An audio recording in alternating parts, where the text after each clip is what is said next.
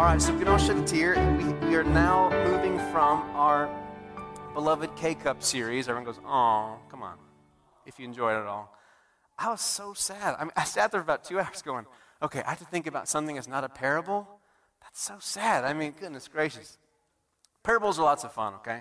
But we are now shifting from the K Cup series where the entire thing was kingdom, kingdom, kingdom with Jesus, right? The entire goal was to kind of pull from the scriptures what did Jesus come to to speak and to embody, okay? And so what happens now is we are going to catch up in the book to where the gospels are having the spotlight on Jesus and his kingdom and now something's happened. Now Jesus has left the story and now there's a new emphasis, okay? And so, what's going to happen in the book of Acts is we're going to see this dramatic encounter where this spirit comes out of nowhere and just messes these people up, so much so that they just stand out among you know, thousands of people. And then they have a message of the kingdom and of Jesus that transforms everyone around them. And now they have a problem. They are growing.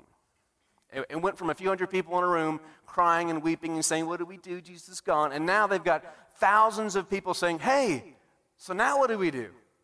Jesus is Lord and Messiah, so now what? And they say, We don't know. He didn't tell us.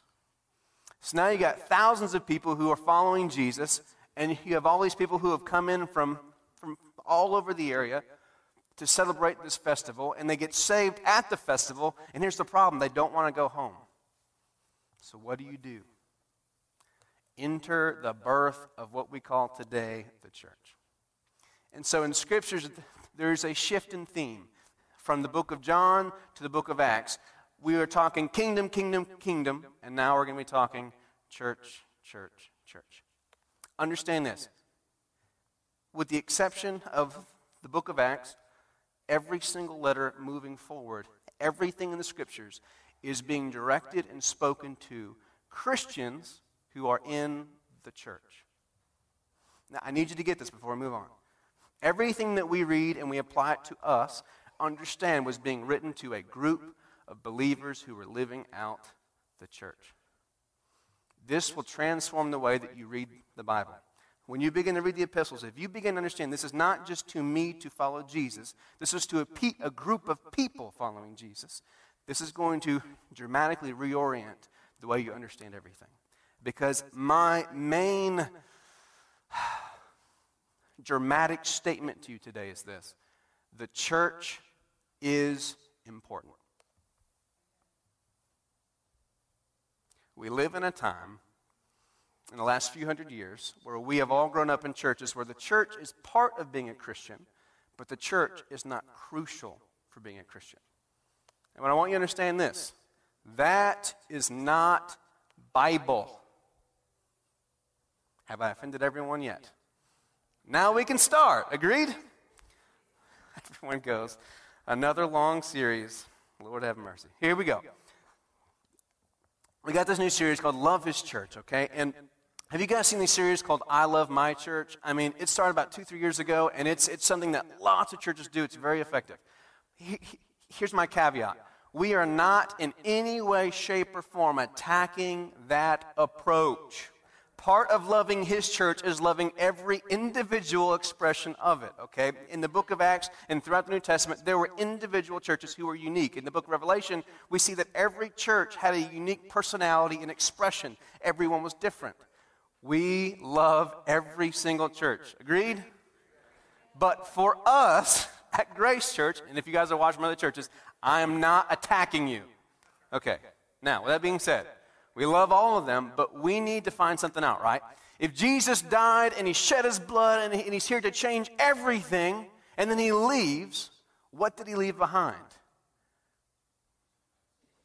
The church, okay? Shouldn't it be a little bit important that the church look the way it's supposed to look?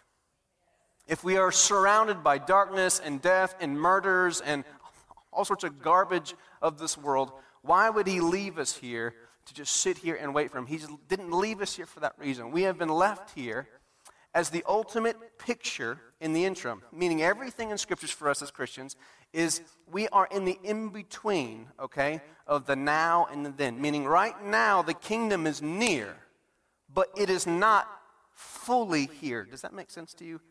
Okay. So when Jesus came, he had the message of what? The kingdom of heaven is near, right? Okay.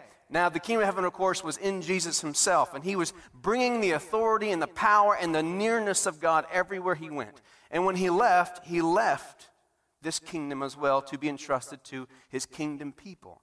But we also know that things aren't done yet, right? Because he's here to take all things and make, make them right, to have dominion and authority over all things of the devil, but we still have pain, we still have death, we still have poverty, we still have division, we still have racism, we still have all sorts of these issues, right? So would you say the kingdom is done? No. So we know that the fullness will, will happen when he returns, but the interim, the interim responsibility of bringing the kingdom to earth is left with the church.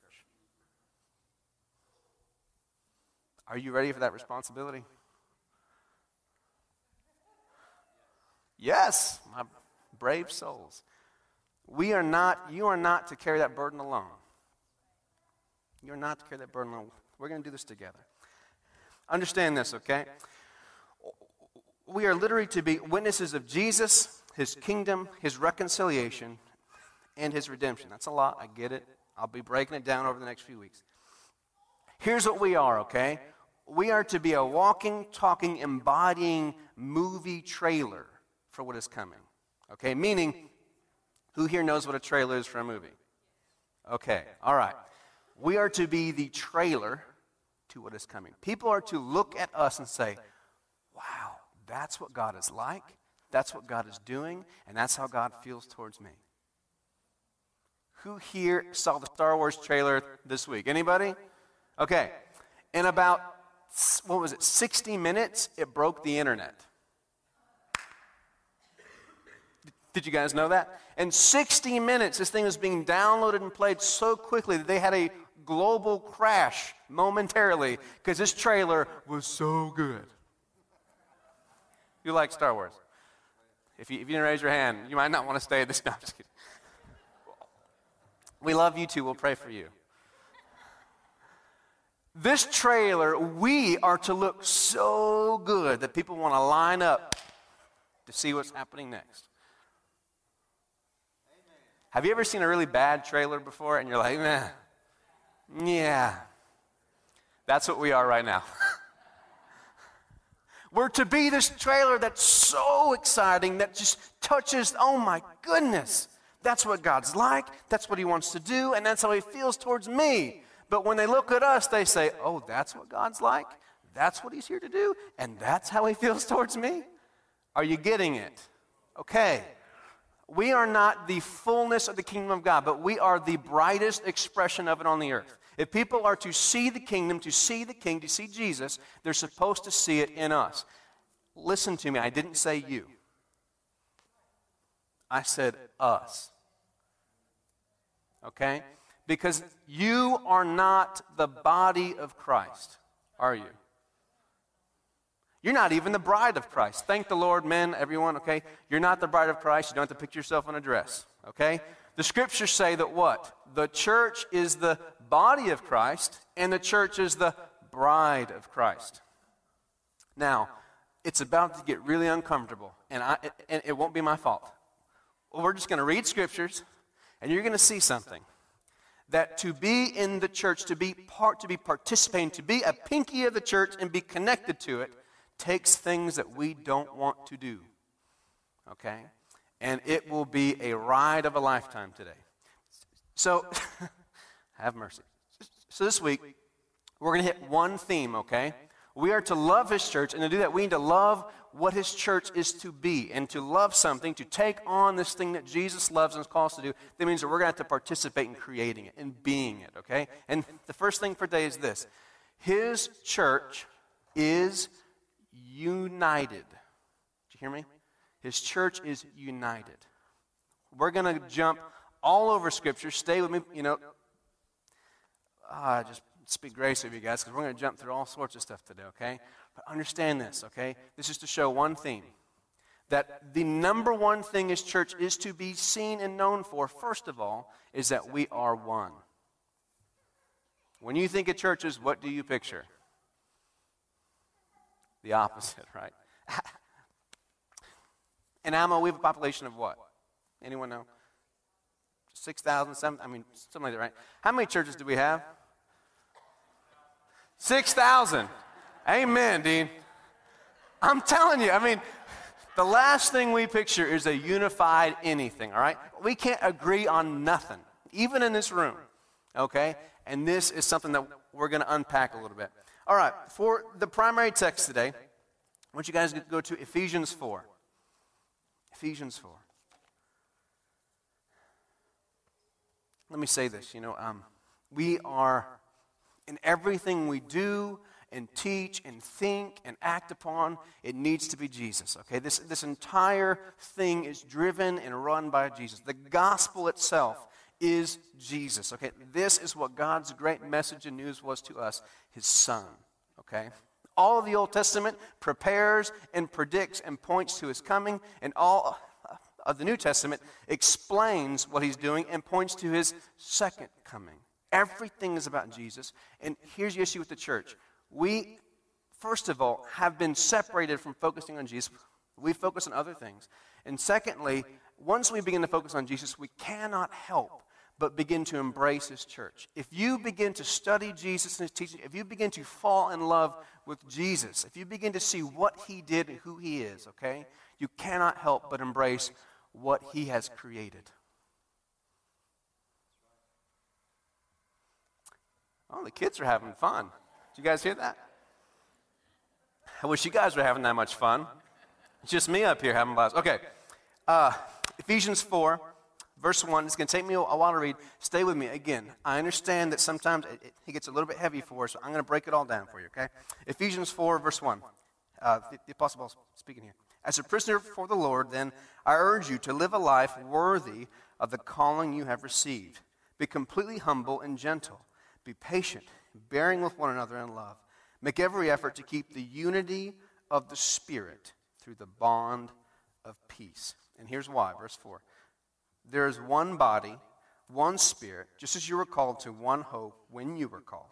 One Lord, one faith, one baptism, one God and Father of all, who is over all and through all and in all.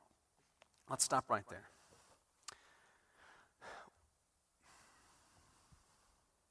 Make every effort to keep the unity of the Spirit. Make every effort to keep the unity of the Spirit. This is what we're talking about. Okay? The Apostle Paul is very clear. Remember, he's not writing this to all Christians, he's writing this to a specific group of Christians. Okay? The church at Ephesus, who's having issues doing what? Being unified. They're fighting. Imagine that happening in a church. As no, not here, right? We never fight about anything at Grace Church, okay? They are having division. And so what's he saying? Make every effort. What does that sound like to you? Every effort. Is there anything in your life that you give all of your effort to? That you give as much as you could possibly do to accomplish it? This is what Paul is saying. Now, he didn't say this about anything else in this passage.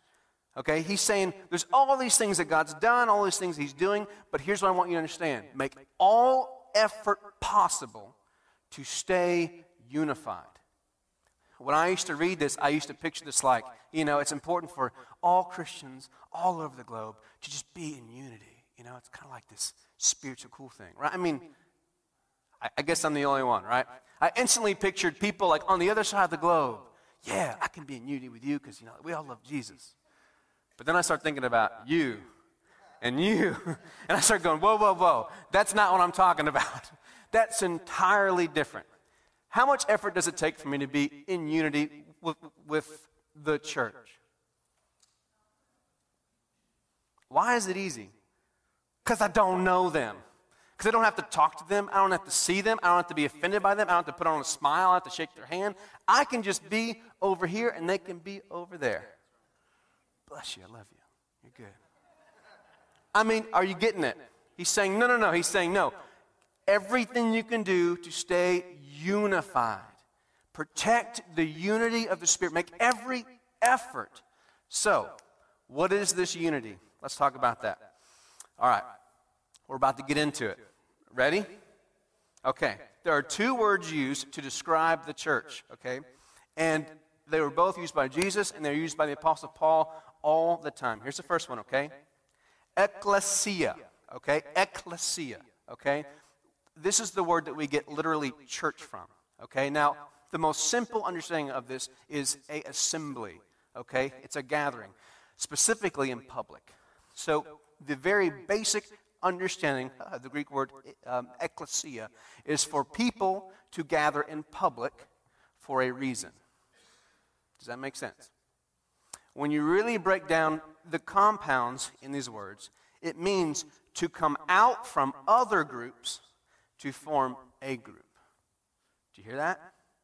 To come out from where you are, your house, your comfort, okay, your friends, your, your buddies, where you want to be, come out in public to join with others, to be separated for something. Who are we being separated to? Holler it. Go ahead. Who are we being separated to? Jesus. Who else? Bam. School of ministry students. Amen. Okay. We are being separated from every other thing. And, and again, some of these things are good. My family, my friends, my work buddies, okay? Some things are not good. You know, some other ties of this world, whatever, sin, all that kind of stuff. We're being pulled from good and bad to come together to Jesus and to each other. What I love about this word is that it is literal. We cannot be ecclesia without being physically near to each other. Do you see that?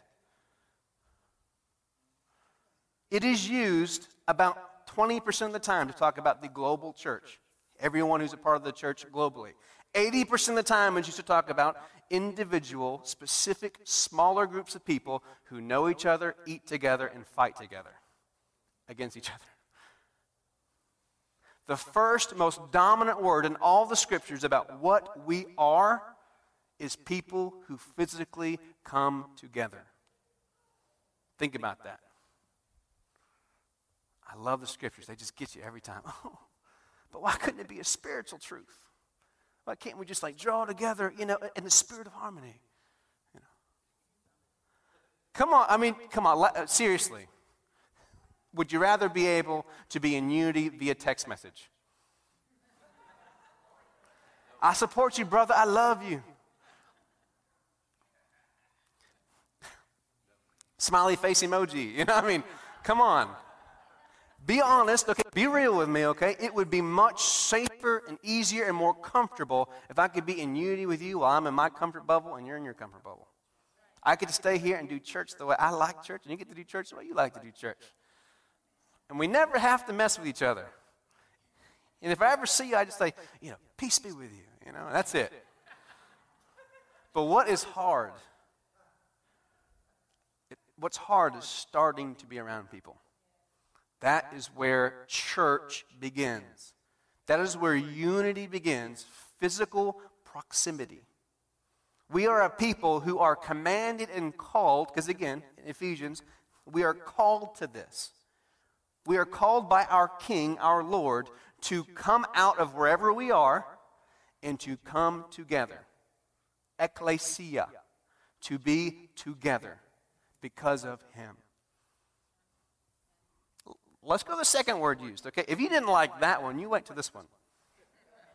Here's the second word used. And I think in the slides, I think we had the verses. If you want to find them in the scriptures, um, you know, they're all over.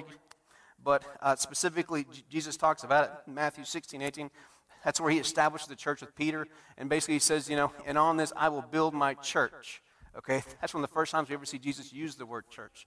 Okay? And again, he's building his church, his people who are gathering around him together. Okay? Now, second word used in Scripture about what this gathering is like koinonia.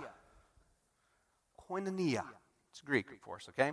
Koinonia, and here's what it means fellowship, contribution, partnership, literally, okay, to participate. Here's a fun one for everyone, okay? There's children, cover their ears. Social intercourse. Everyone goes, We're leaving right now. This is not my word. I didn't, I, I, would never use a word like this. This makes me very uncomfortable, okay? This is the word that, that Jesus and the Apostle Paul chose to use to describe when we come together, what do we do? And everyone goes, Don't say it. We come together to participate and to have deep, intimate relationship. So it starts with proximity. You can't be part of the church and not be physically joining and participating in it. And then once you get here, you can't be part of the church and just sit there. You can't even be participating in the church life by having your walls up. I have to go back to it. Social intercourse. This is a picture of intimacy, okay? Socially. Again, socially is the context, okay? Not literally, socially, okay? We are to be walls down people when we're around each other. Transparent, real, vulnerable, trusting each other. Everything that that scary word entails, we are to be when we are having relationship with each other. Walls down relationships. That is participation in koinonia. Okay? Uncomfortable yet? Again, can I do koinonia via text message or, you know, Facebook or, you know, mail even? Let's go old school, okay? I mean, you know, can we do this from a distance? This is what takes place when we gather together because of Him. And remember, this is all taking place because of one person Jesus. He's the one calling us together. He's the one calling us to come out of where, you know, the cubby holes of our lives, okay, whatever. He's calling us to come out of these things, get around each other because of Him and because of what He did, because of what He laid down, what He displayed in His love. He's calling us to lay down everything and begin to have this intimate relationship with Him. What's interesting about this word is that it's the same word He used to describe the relationship we have with Him. We, the Father has called us into koinonia with His Son. The same relationship Jesus died to give you with Himself, He commands you to have with each other. You're going to try to walk out here and forget what I'm telling you, but I'm telling you, it's going to stick with you. This is what the scriptures say. Jesus commands us. He says, Hey, if you want to take me on as Lord, if you want to take me on as Savior, sure, I'll save you. But in the meantime, hang out with those people. Everyone says, I'll rethink that offer. Oh, okay, come on now. Okay, we got more. We got more. All right. so now the question is this why? So now we understand what this unity is. We understand what we are to look like, what the church is to look like, okay? But why does he want us to do this? Here's the first thing. As I told you, we are to be witnesses of Jesus. We're the trailer.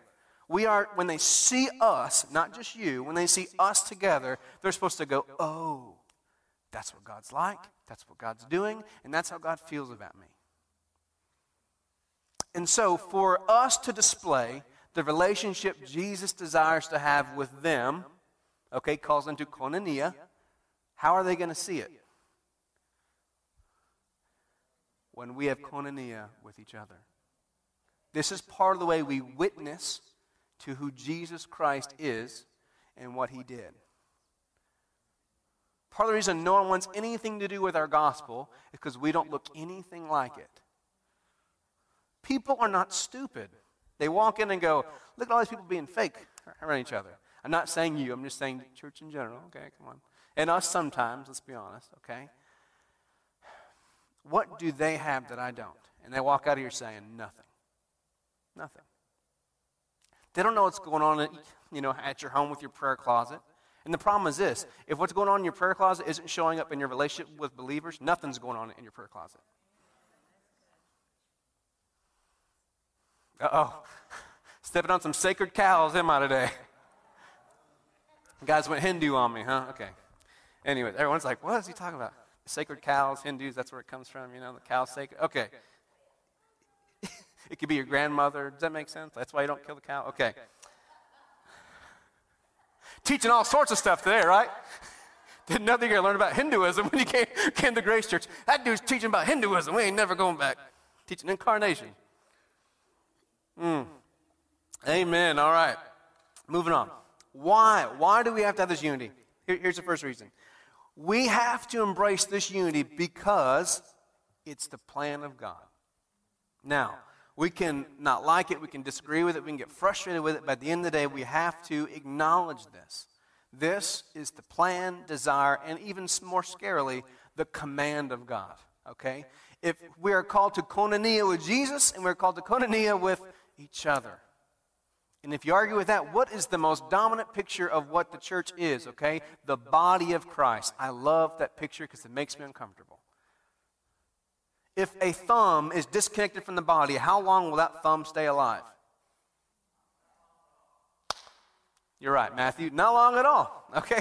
Again, I love this picture. Okay? A, a, thumb does not move on its own.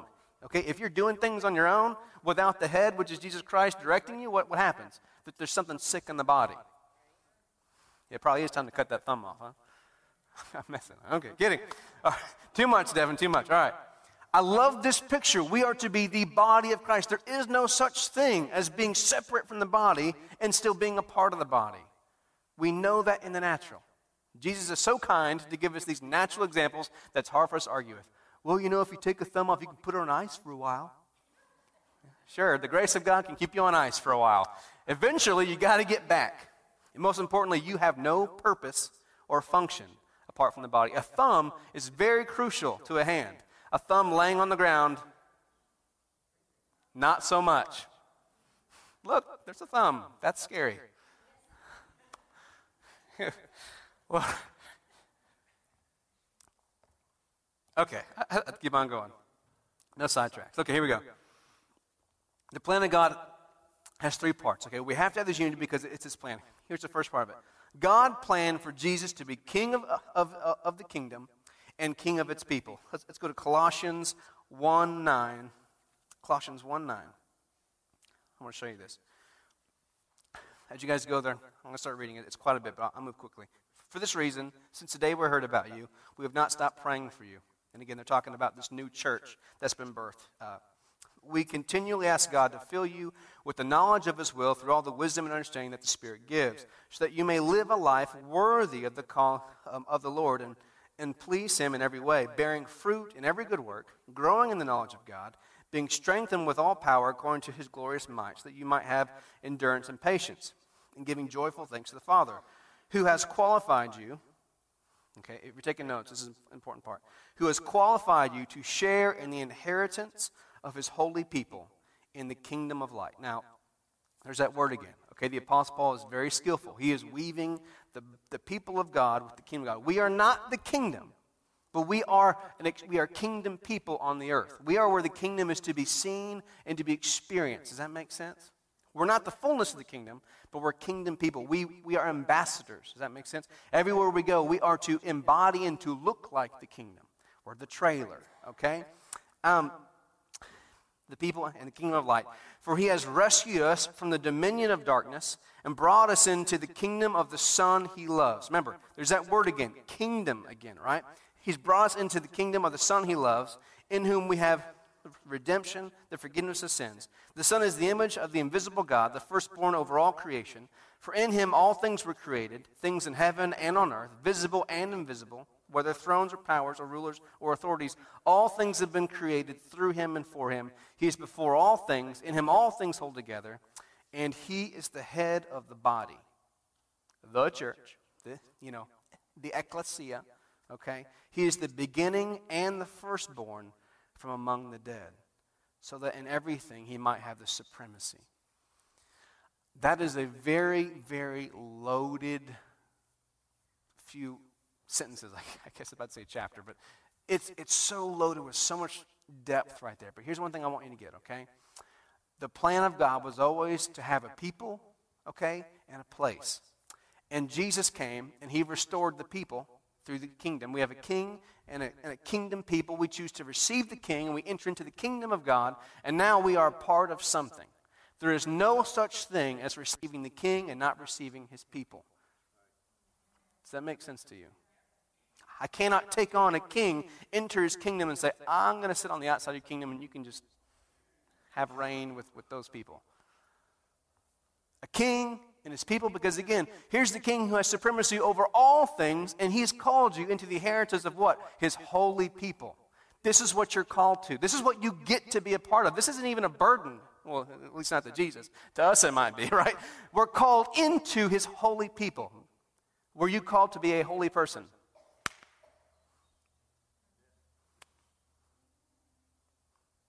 Called to be a part of a holy people. And again, remember, nothing you do will ever make you holy. Remember, okay? We take these things and apply them just to me and Jesus at home. They were never meant for that. They were meant to apply to you and Jesus and the church.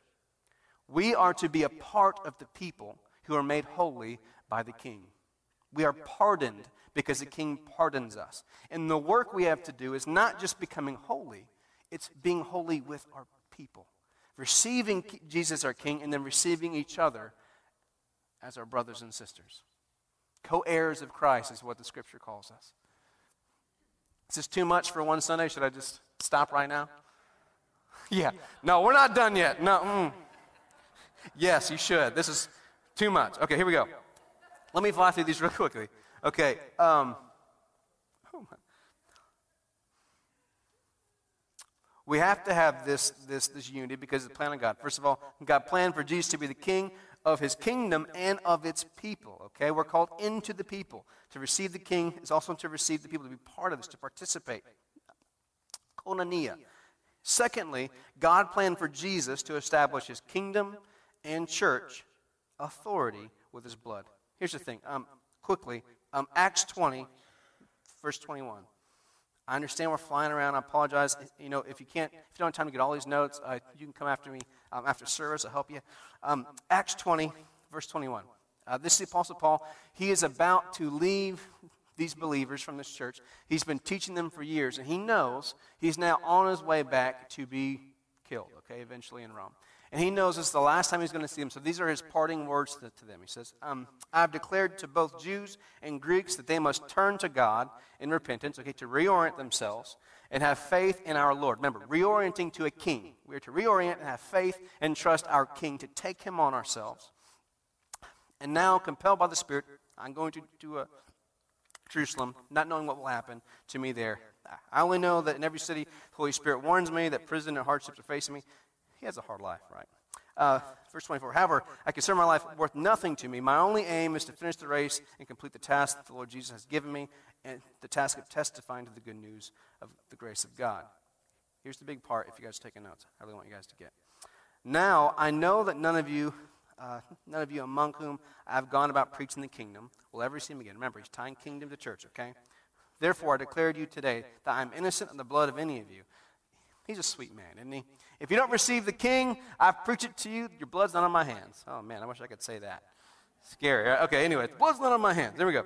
And he, he says that to them, and he goes on and he says, um, for, for I have not hesitated to proclaim to you the whole will of God. Remember, kingdom, church, the will of God. Here we go. Keep watch over yourselves and all the flock of which the Holy Spirit has made you overseers. He's talking to leaders of a local church, okay? Be shepherds of the church of God. Here's the most important part when you get, which he bought with his blood. Why is church important? Because it cost a lot for God. We always associate everything Jesus did just to me. You, you've got to get this. The Jews never, ever, ever associate their relationship to Jesus as an individual only thing. Yes, we have individual choices to make, we have you know, individual devotion and things to make to Jesus, but get this the Jews were a people who were looking and waiting for God to make them a people. Everything about their religion was corporate, it was a communal thing, okay? And this is, again, the gospel we are receiving, the work we have to do is to remember that we have to put each other back in the equation. Uh, Sunday mornings are important for why? Because it cost Jesus' blood. Yes, is it dumb that we only meet once a week? Right. You know, in the book of Acts, you know, how often, you know, were they meeting? Every day. If you guys want to do it, I'll do it. But I know you guys probably don't want to do it, okay? We have to start somewhere. The reason that we have to commit to the ecclesia, the gathering, and the reason when we get there we need to be willing you know, to have the koinonia, to have intimate relationship is why? Because it cost Jesus everything. And the longer we convince ourselves that Jesus just died just for my salvation and that's it. And he did die for that. But a part of something bigger. You are part of something bigger. A people and a plan and a desire of God to redeem all things. You are part of something bigger than that. And if we ever forget that, we are missing it. You are important to me. Making time for you, spending time with you, eating with you, talking to you, getting to know you is important. Why? Not because I want to or because you want to. Because Jesus' blood was shed so that we could be the trailer, the picture of who God is. I cannot show the world, the world that Jesus desires intimate relationship with them if they do not see it in us. So come to church. I had to lighten things up a little bit. All right. Let's fast forward. Also, also, we also have to make this important because God planned for his people to be witnesses of his plan through their public coming together, the ecclesia, in deep relationship, koinonia, with the Son and with each other. Again, I do want to show this to you guys. I have to hurry. I do want to show this to you guys. If you guys have your Bibles, go to John chapter 17. John 17, verse 1. I've been teaching you guys a lot about this stuff, and it's all been through the words of Paul and the other apostles. I want you to hear it from Jesus' own mouth, okay?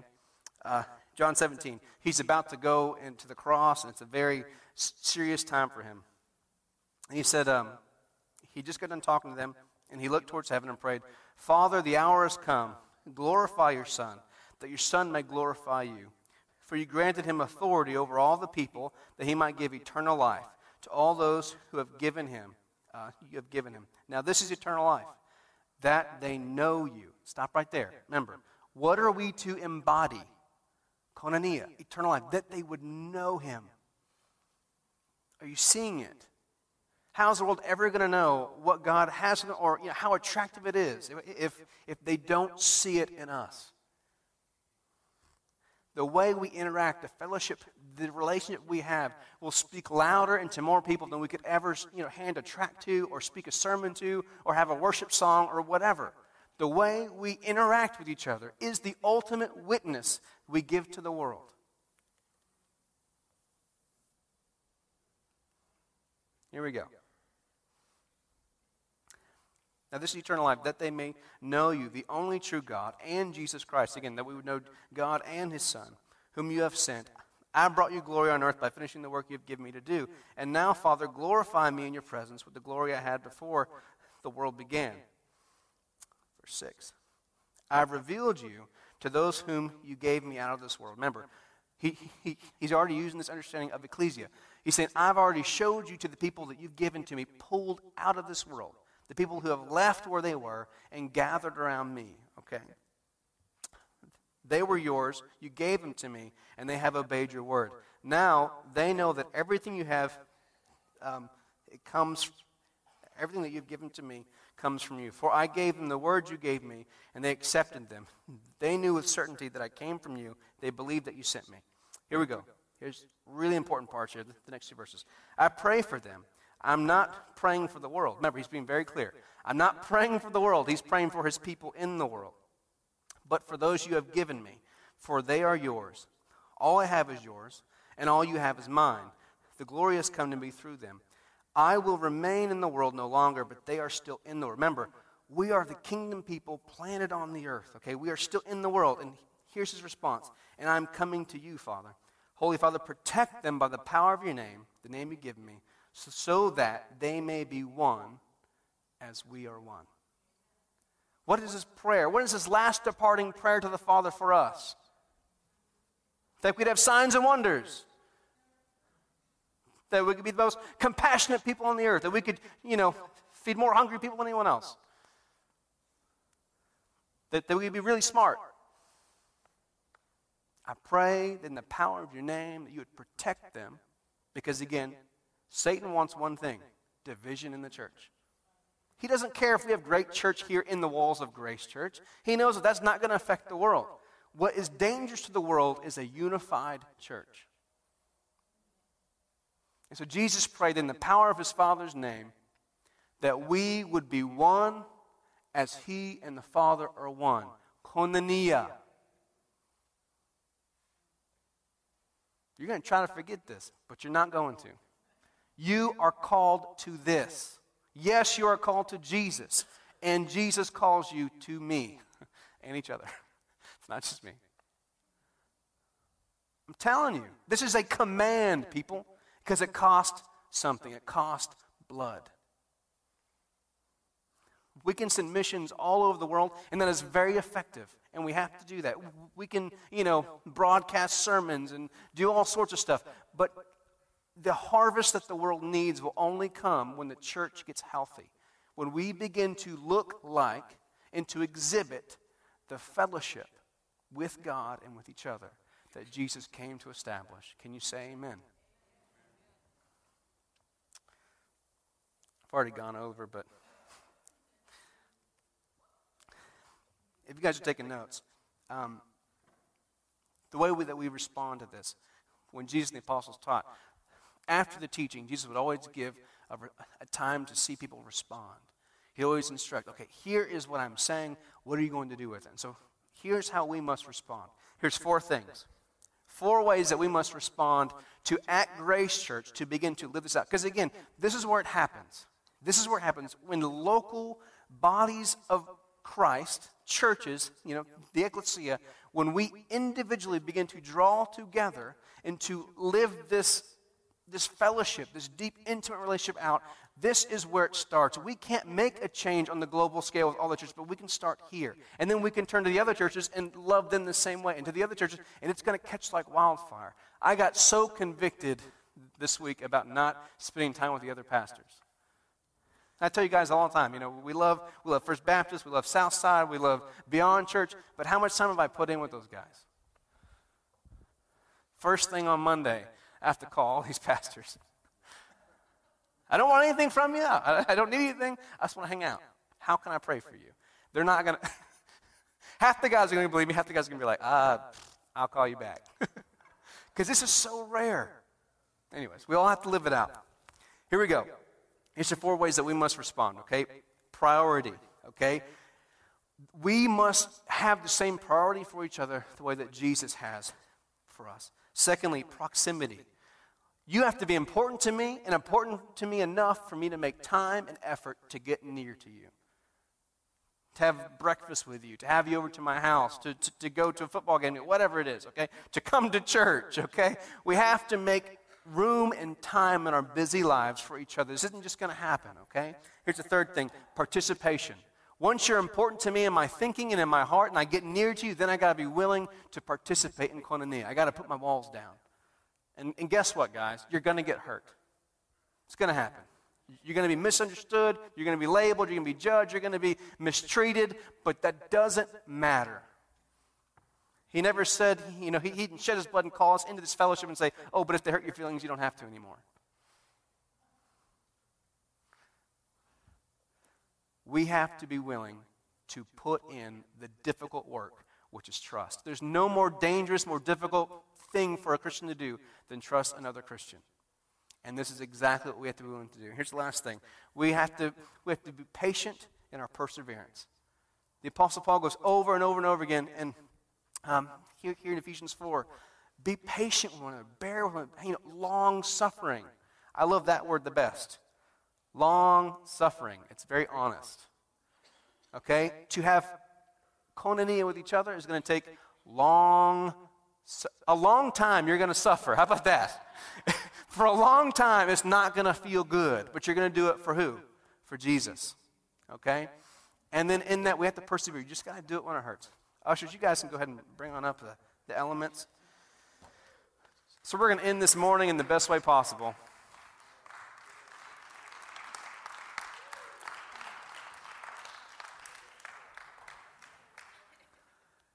I am so warm. Are you guys warm? No. I love that. All right, you guys can go ahead and stand. We're going to take communion this morning. We do it twice a month. Every other week, we do corporate communion.